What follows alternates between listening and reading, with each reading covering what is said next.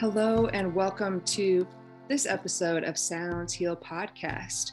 I am your host, Natalie Brown, and thank you so much for joining me as we continue to explore the fields of sound healing, sound therapy, and generally the use of sound for health and wellness.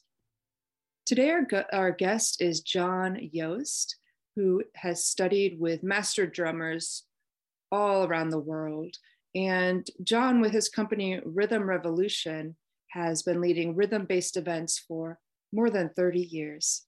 He's a certified drum facilitator by the Drum Circle Facilitators Guild and Village Music Circle, for which he is a global trainer. And he studied with Arthur Hull at Arthur's first uh, teacher training. John and I talk about his background in music and drumming and how this all developed for him. We also talk about how drums can help people connect with themselves within and also with others. We talk about John's fascination with gongs and how that began and how he's begun to offer sound meditations. And we just have a really wonderful uh, conversation about sound, about listening, drumming, and connecting within and with others using sound. This podcast is sponsored by the Om Shoppe and Spa, located in Sarasota, Florida.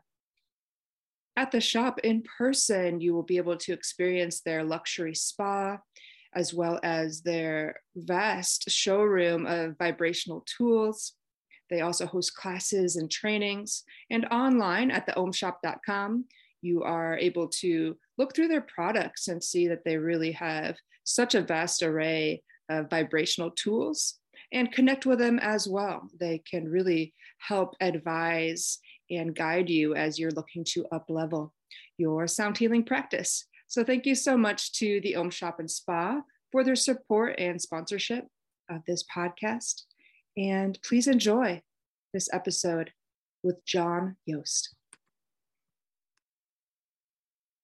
All right. Well, thanks again, John, for joining me uh, today to talk a little bit about you. And, you know, I think it'd be great to start with um, more about you, but especially your, you know, youngster John, the the young uh, person that got started in music. How did that start for you? And how did uh, the, the drums spark uh, in your life?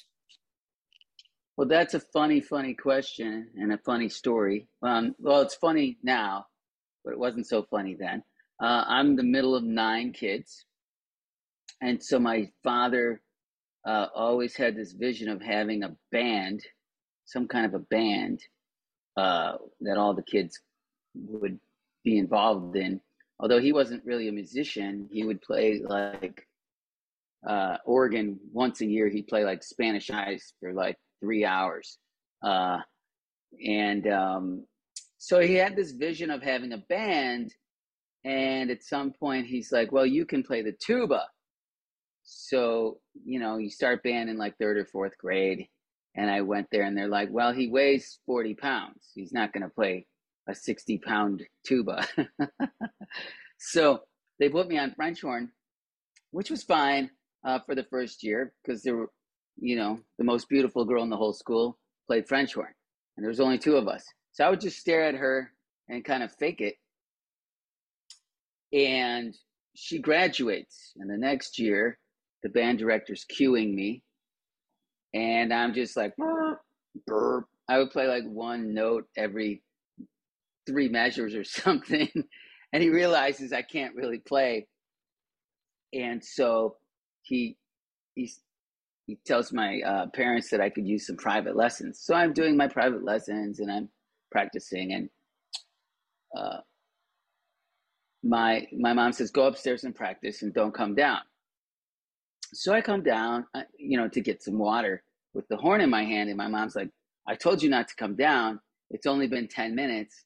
And I'm like, but I just, I, and she's like, don't talk back to me, you know. And uh, I'm like, mom, I just, and she's like, go back up there. I don't want to hear it. And I'm like, I just need, she's like, that's it. No dinner. Right. And then I'm like, mom, I, that's it. You're grounded. So I said, I'm never going to play this blankety blank horn again. And I threw it down on the stairs, put a dent in the bell of the horn, uh, just like a stair. It was kind of like a cartoon, except for in real life. So it wasn't very funny in real life. Um, and so my dad took it back to the instrument shop, and the him and the teacher cooked it up and pulled the bell out, and it was still kind of wrinkly. And he brought it back to me. I said, "You know, you're not hearing me." I said, "I'm never going to play this thing again."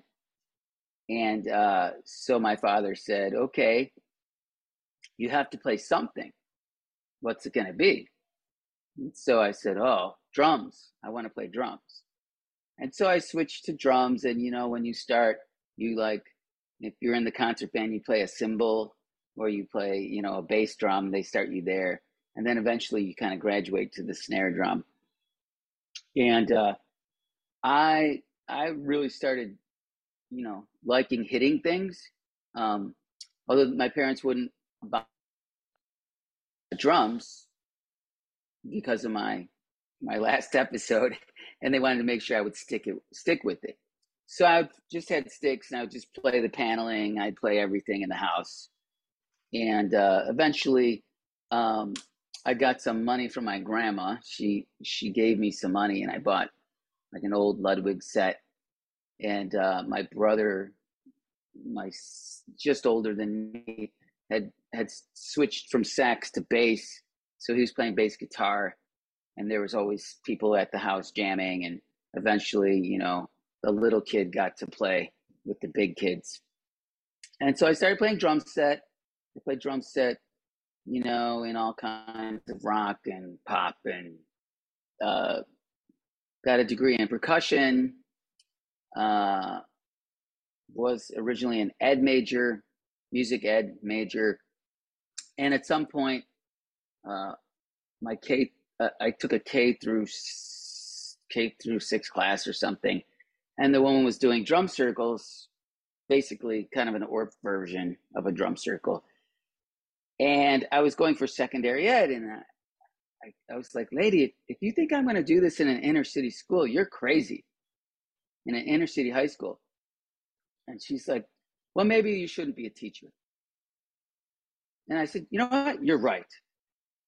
And I quit my teaching degree and I went into performance. And I, I tried mass media, video. I was doing a lot of that. Uh, and then I was still playing drum set. And one day I happened upon I was at a gig on the lake and there were some Afro-Cuban guys just throwing down. Um, and a guy had some bongos and he stepped away to smoke. I'm like, can I play those? And he's like, yeah, yeah, go ahead. So um, I'm playing along and, you know, time just seemed to stand still. And so uh, the girl I was with is like, let's go, let's go, let's go. I'm like, it's been 10 minutes. I'm like, what are you talking about? She's like, it's been three hours. So I was like, okay, I want to do more of this. um, and then I just started calling my drum set students and saying, hey, we're going to jam. Bring any small percussion kind of stuff you have, bongos or whatever. And um, and so they started coming, and I, I Stewart Copeland, who was the drummer of the Rhythmatists, I mean, I mean, drummer of the police had a tour called the Rhythmatists, and he had Le Ballet du Percussion du Guinée, um, the Guinean ballet, uh, which was djembe, dundun, and dance.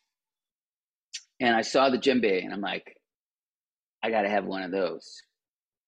And so I bought a doumbek because the music school I was teaching at didn't have any djembes. They just had doumbek, and it was the same shape. I'm like, okay, I'll start there. Um, and eventually, I got a djembe. I started taking lessons with the Senegalese guy, Yaya Cabo, and just started following that path. Um, so I went to Hawaii to study with Arthur Hull, drum circle facilitation. And then the next year, I went to Japan to study taiko, because I saw taiko at Arthur's drum camp in Hawaii, and I, I kind of got really uh, interested in that. And then the next year I went to Africa, and the next year I went back to Japan, and next year I went back to Hawaii, and kind of this cycle of um, following uh, following the muse of of those drums. And uh, you know, my my experience with gongs were as a classical percussionist. And so my wife was a massage therapist and Reiki and all that. She was always interested in the metal. And she had gone to like, uh, you know, some kind of jams where they would use uh, crystal bowls and, and, well, more metal bowls and little kind of percussion, not really big gongs. And at one point, she she bought me this uh, this gong up here. This um, it's like a thirty inch chau, and so that kind of led me on the slippery slope of of of gongs, where you know I I had, I mean that was like a seven hundred dollar gong, right? Which is kind of a cheap gong, in a sense, when you look at the big picture of gongs. Then I started breaking out all my old uh, instruments, you know, weapons of mass percussion, my brushes, and my you know different mallets, my yarn mallets, and everything, and trying them on the gong. And it was the subtlety that really kind of sucked me into the gong, where it's like, wow, there's so many sounds coming out of this, um, which I never experienced as a percussionist because the only time we really used the gong was at the apex of a piece. We'd warm it up while the while the orchestra's you know starting a climax, and then blam, you know, and that's it. Nobody's listening to it. It's just in a big effect, and you're not really deeply listening to it. Um, and I just really got kind of captivated, and and I was like, wow, you know, if this cheap gong's like this, what are the expensive ones like? You know. So I shouldn't have said that out loud because my wife heard that, and then she bought me. Uh, I think she bought she bought me uh, this one, which is this wind gong, and uh, that is a you know, it's obviously a different animal.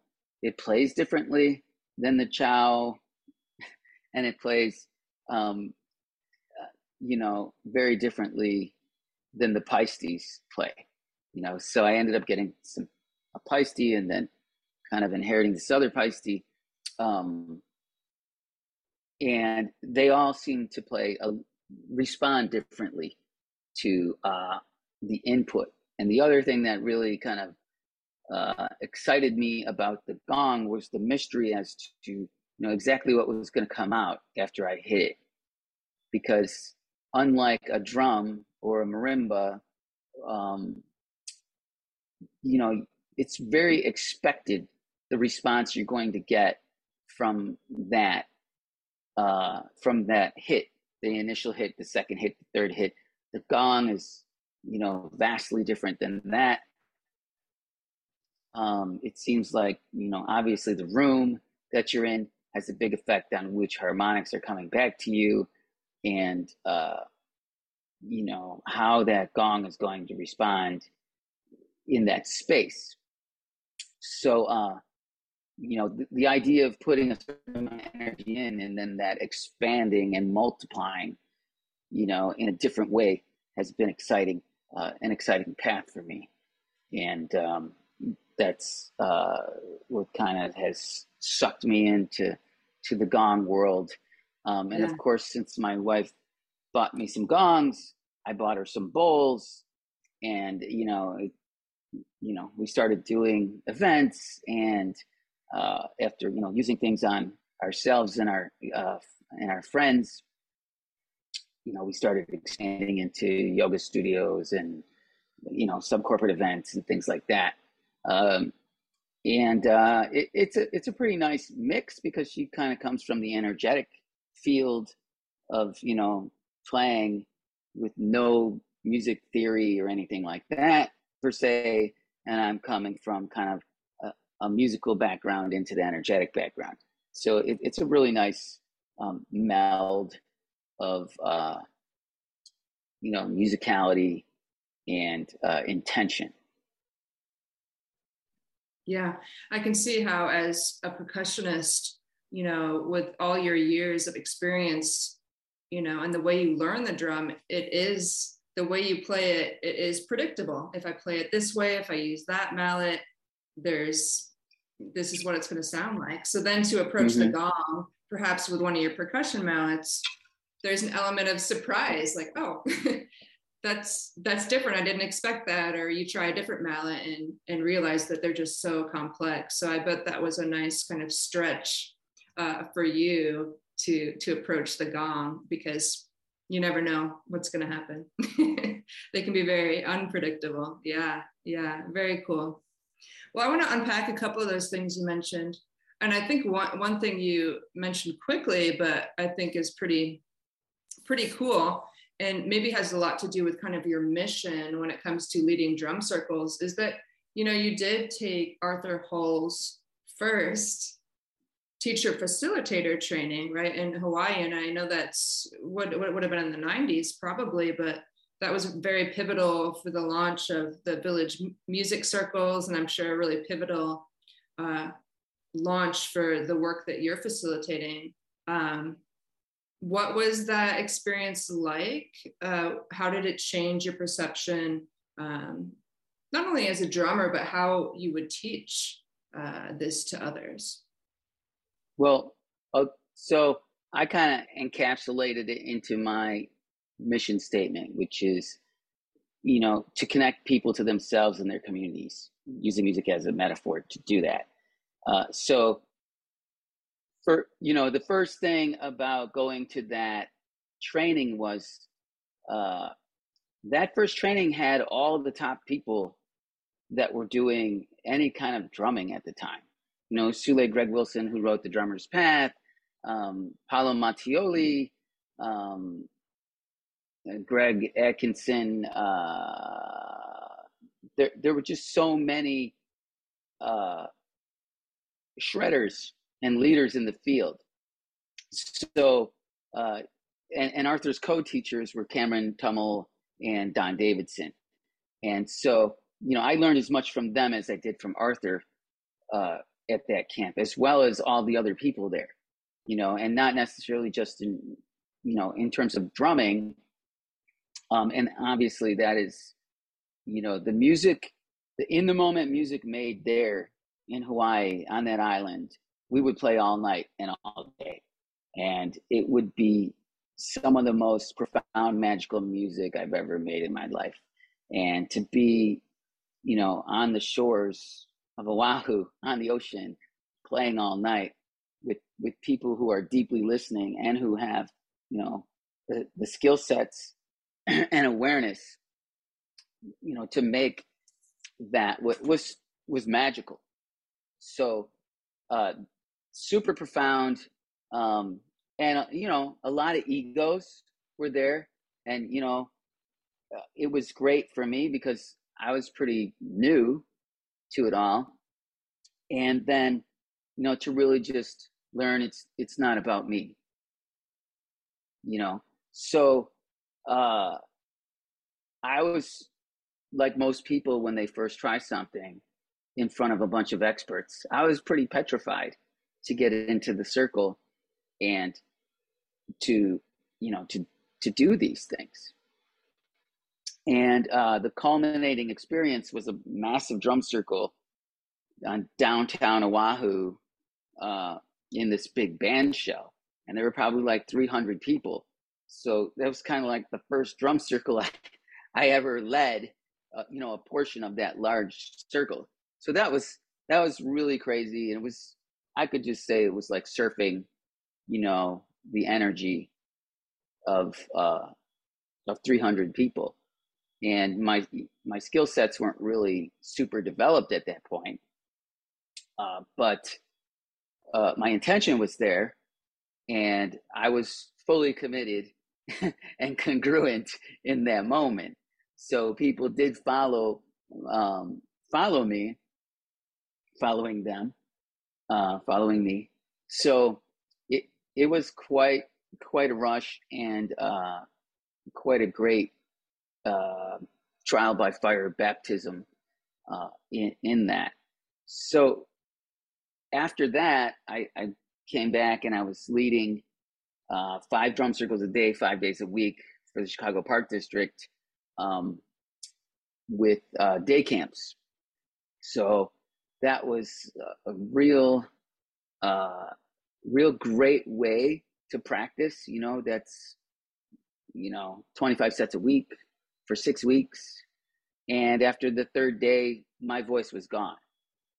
So I had to almost entirely rely on nonverbal communication. And that was extremely beneficial for me in, that uh, I really got to hone those skills in a way that's that's served me, you know, immensely since then.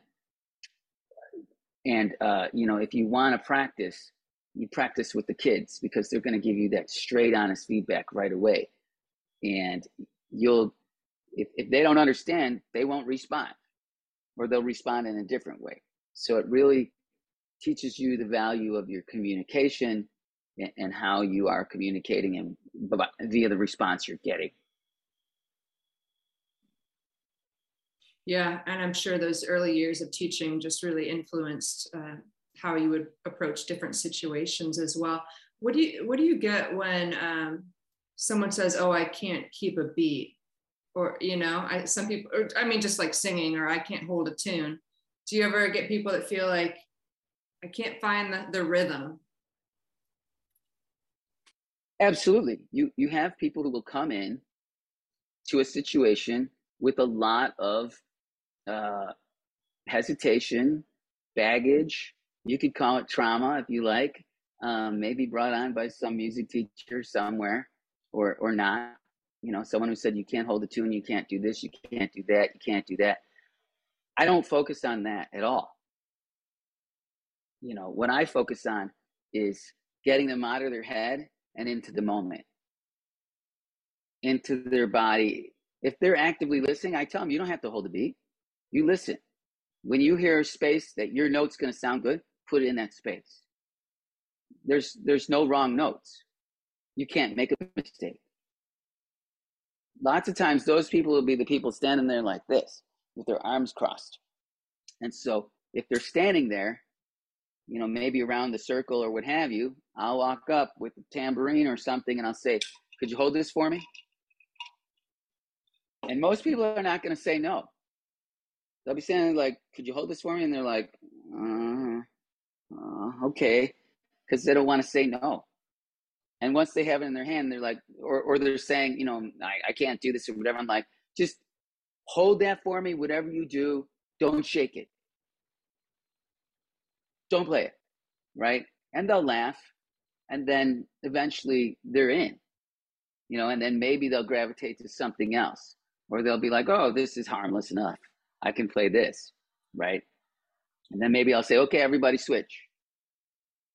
Hand the, hand the instrument to the person to the left and they try something else. Um, but I that happens all the time.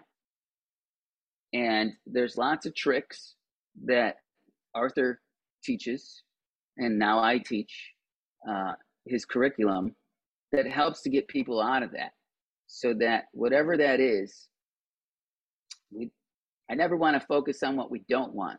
I want to focus on what we do want. So, what do we want? Right? And some people don't know that they want.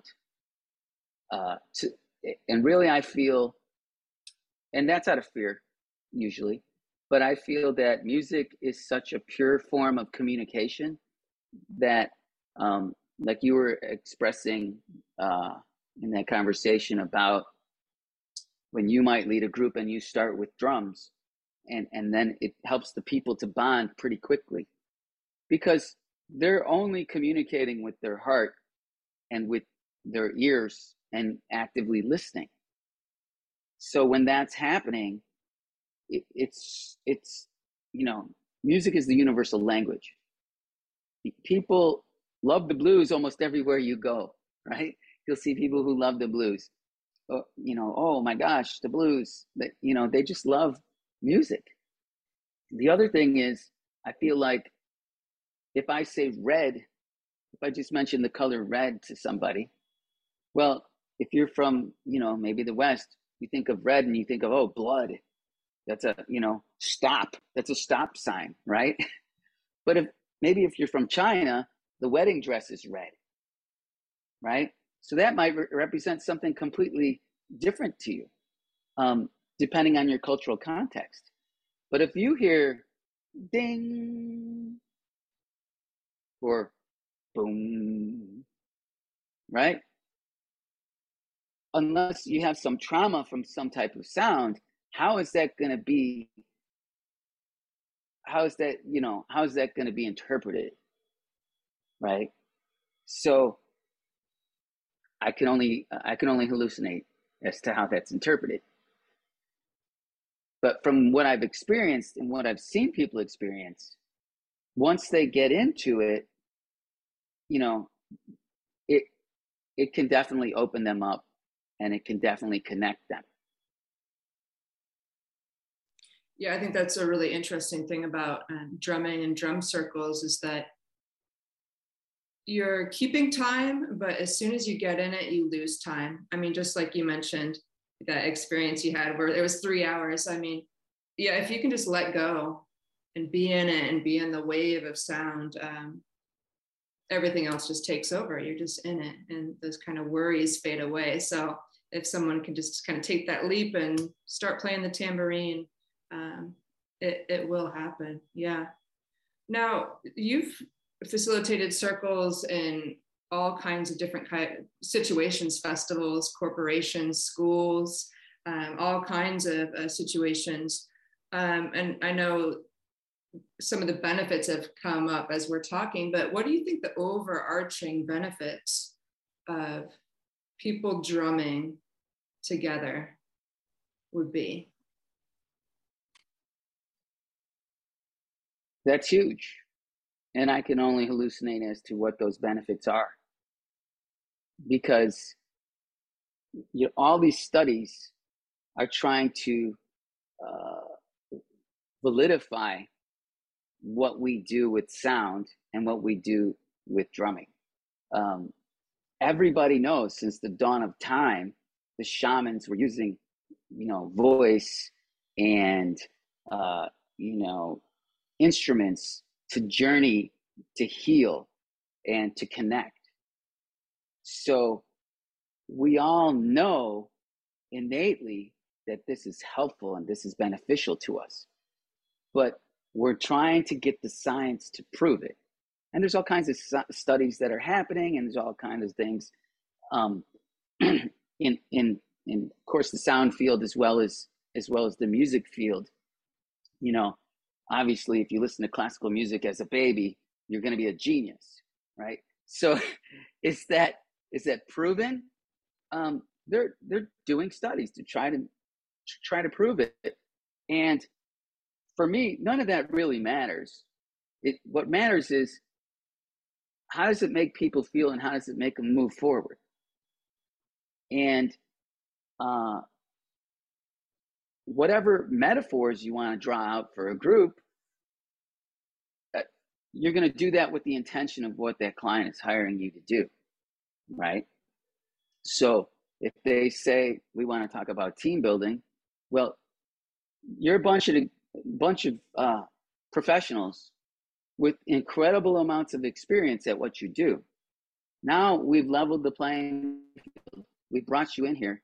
You've just made a product You've made a product doing something you've never done before. I don't care if you're a classical pianist. I've given you one note to work with. I've given you another way to access that note.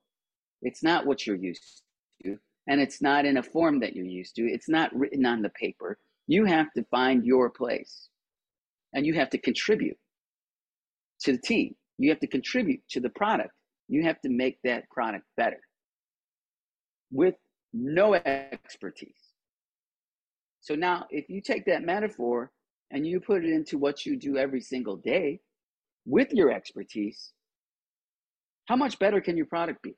how much better can your team be? How much better can your, you know, your country be? How much better, you know, where do you want to take it? So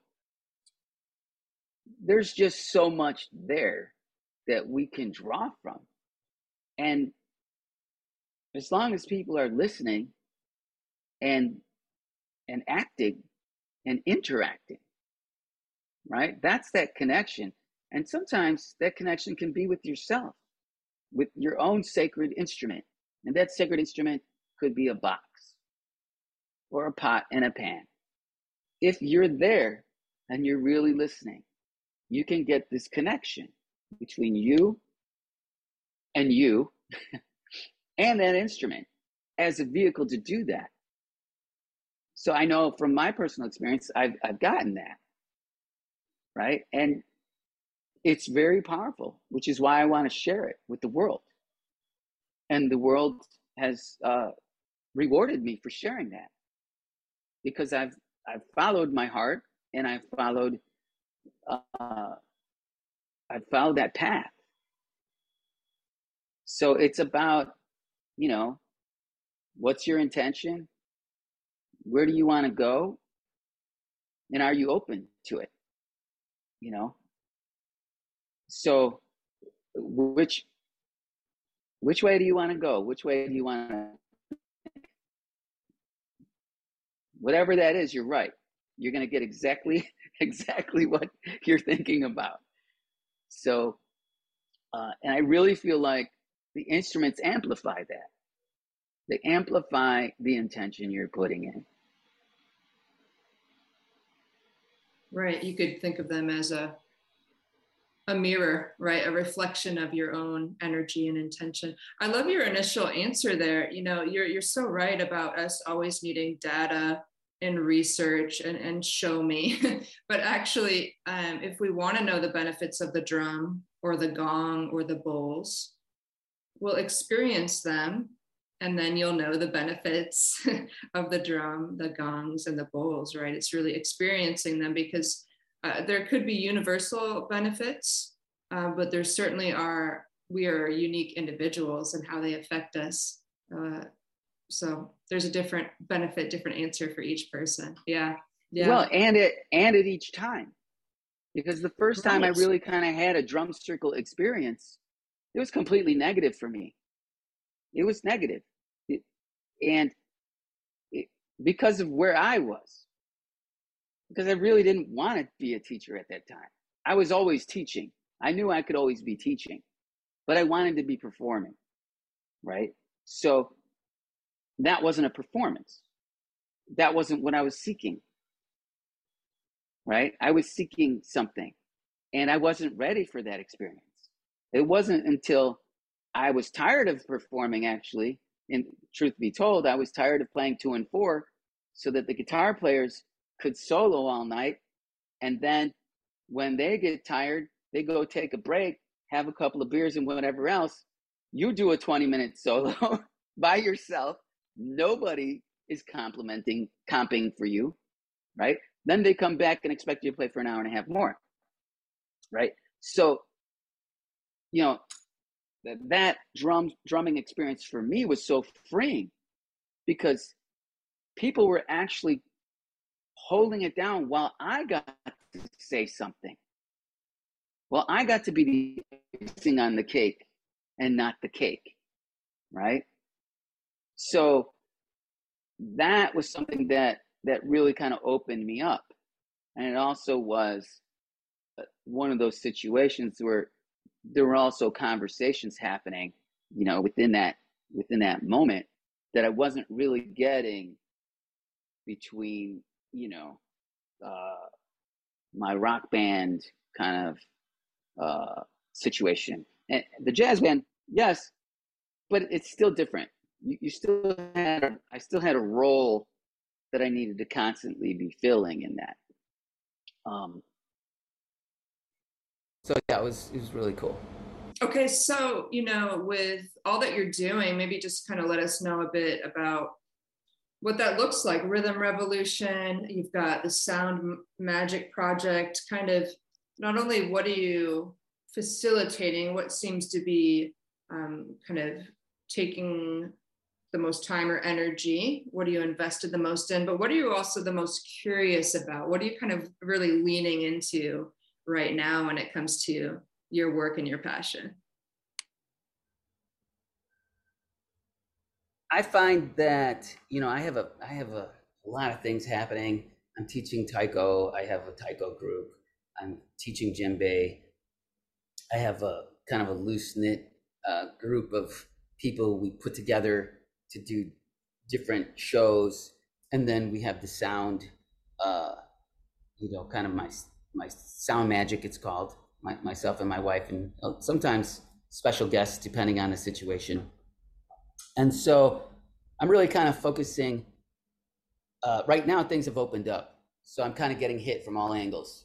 Where it's where it's I'm getting calls for you know school drum circles, corporate drum circles, all those types of things. We have some scheduled sound immersions on the book, and then um, you know the taiko stuff usually kind of comes out of left field, where I'm constantly teaching and trying trying to put new stuff in, um, and and keep the old stuff polished, and then uh, you know just always trying to move myself forward personally, you know, and keep my practices up. And so I just kind of find out find that like right now, because everything's opening up again, it you know, I've been really busy with uh, just kind of keeping up with things and uh, knowing these are the things I want to do. Everything's pretty much set to do it, but uh, you know, I have to do a lot of maintenance on on everything It seems like. So I'm just kind of uh, getting back in that groove.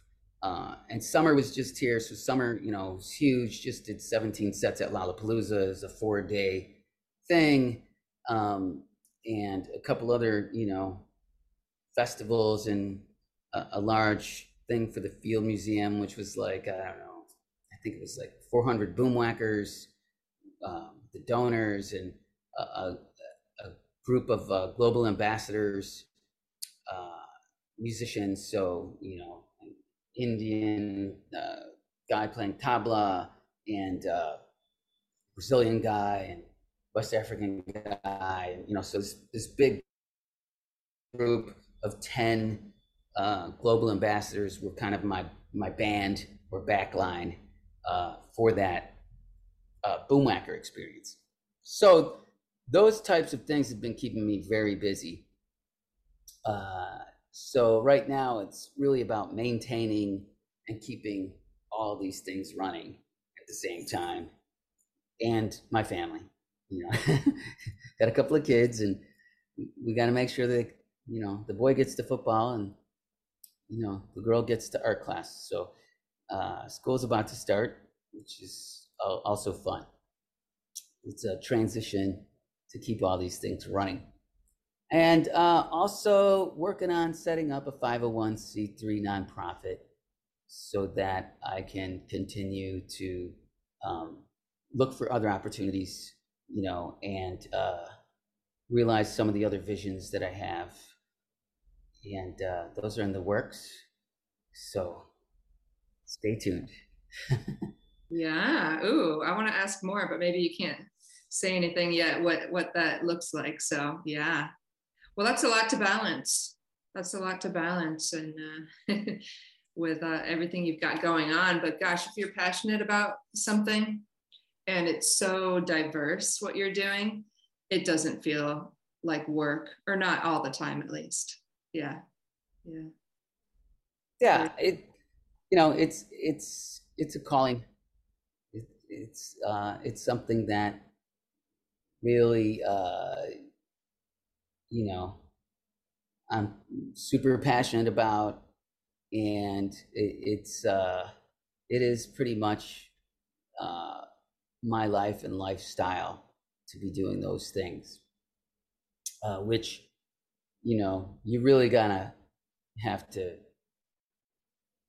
have to want to do this to do it because you know even if you're just doing you know, gong stuff, just hauling those four gongs around and those stands and the bowls and all that. That's a big job. So uh, we make it look easy and we make it look fun. But there's definitely a good amount of work um, and sweat and money and energy uh, between, you know, even booking and uh, promoting and schlepping uh, so so there's a lot of energy that goes out uh, and then being ready to, to put that intention and that energy and that program together in, in a meaningful way is it's a lot um, but it's I, I feel like it's very worthwhile and i think you know our community needs it and uh, the world needs it. And uh, we found through the pandemic, we were doing gong immersions uh, pretty much every Sunday night, live, Facebook Live for free. You know, for if people wanted to donate, fine, great. If not, you know, it was just something we felt like we could do. And we started with just my phone, you know, ended up getting a, a nicer, you know, camera with some condensers and uh, and kind of trying to get that experience better. Um, but it was something we could do when there was not much else people could do, right? I mean, couldn't leave the house really, so we just, you know, brought it to them, and we got a lot of positive response from that. And hopefully it helped people. Uh, and uh, you know that we're all in service. If we're in this if we're in this kind of um, field we we are in service and it's at some point it's how can i serve right and then there's also the point of i can't serve if i can't eat so we have to we have to balance that as well. Yeah, and that question of who can I serve? I mean, it's just limitless because everybody does need it. So you almost have to follow, um, you know, what draws you in and what what fills fills you up as well uh, in your community. Um, so yeah, that's that's wonderful that you you found ways to um, have that reach during the pandemic. And I'm sure it helped uh, you and your wife as well, just to be immersed uh, in that kind of project and the gongs and all that as well. So yeah, it was just so beautiful to see um, some what so many people were offering uh, during that time and just keep people going. And it's great that uh, you're getting busy again in person. So it's great. Yeah. Well, fantastic. Thanks, yeah. John. Yeah it's so wonderful to hear about you and more uh, about your path and um, it's just inspiring you know when you hear someone that's fully on their path fully following it and it's just taken uh, you so many wonderful places and situations. I mean what is it 30 years now since the arthur hull uh, training? Is that right? Yeah i mean I, w- I met my wife at my drum circle. She showed up at my drum circle. And about a year later, I was in a small town in the Czech Republic getting married in a castle. So that was that was kind of magical and interesting. But you know, these kinds of things they connect people and they connect communities. And uh, you know, when when I'm holding events, I I can only I can only imagine why people are actually coming to the event. You know, some people might come to, you know, a drum circle because they love drums. Some people just might be curious about drums. Some people come because they love to dance. Some people might come because they're looking to meet other people. Right? And sometimes they don't even know they want to meet other people, but they still meet other people. and uh, it it's great when you gather because you never know what's gonna you know what's gonna happen from that and and definitely now more than ever people need to be connected and they need connection to each other and they need connection to themselves because it's been a very very difficult two plus years and it, it looks like we're coming out and hopefully you know we we keep coming out and uh but as we see when we're coming out there, there's other agendas out there. And it's you know the world is in turmoil. Um and we need to communicate better. So uh hopefully people like you and me can do that and help to be that bridge that can give people some peace.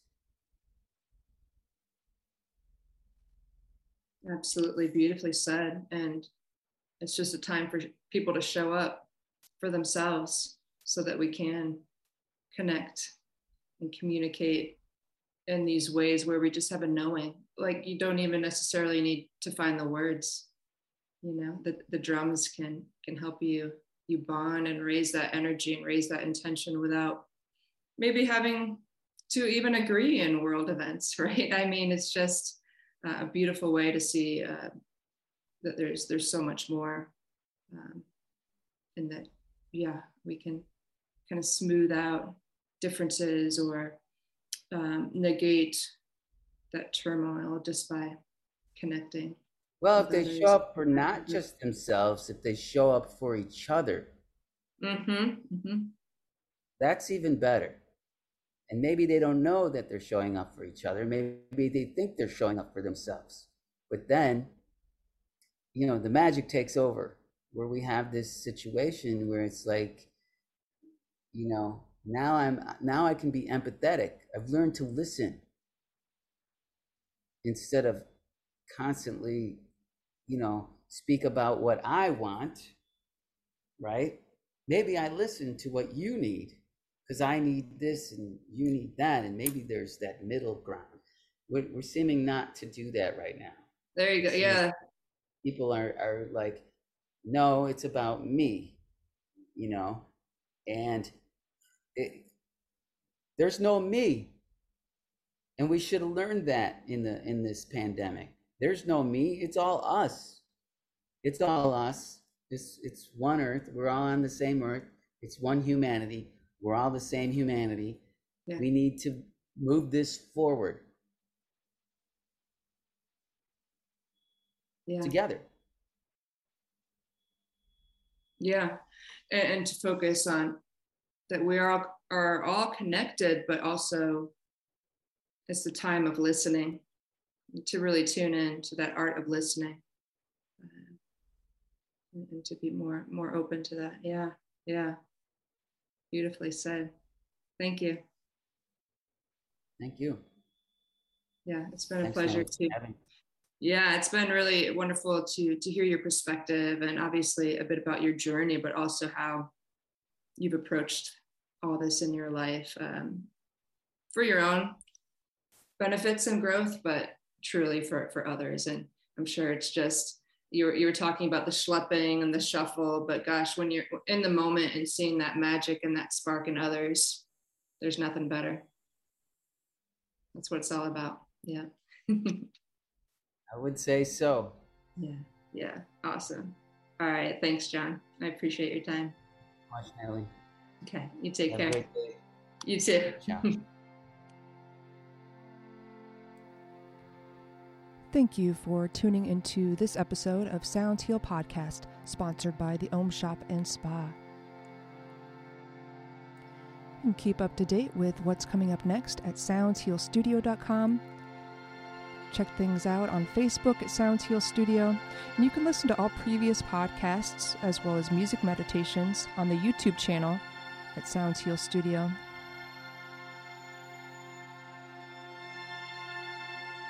Be well and stay tuned.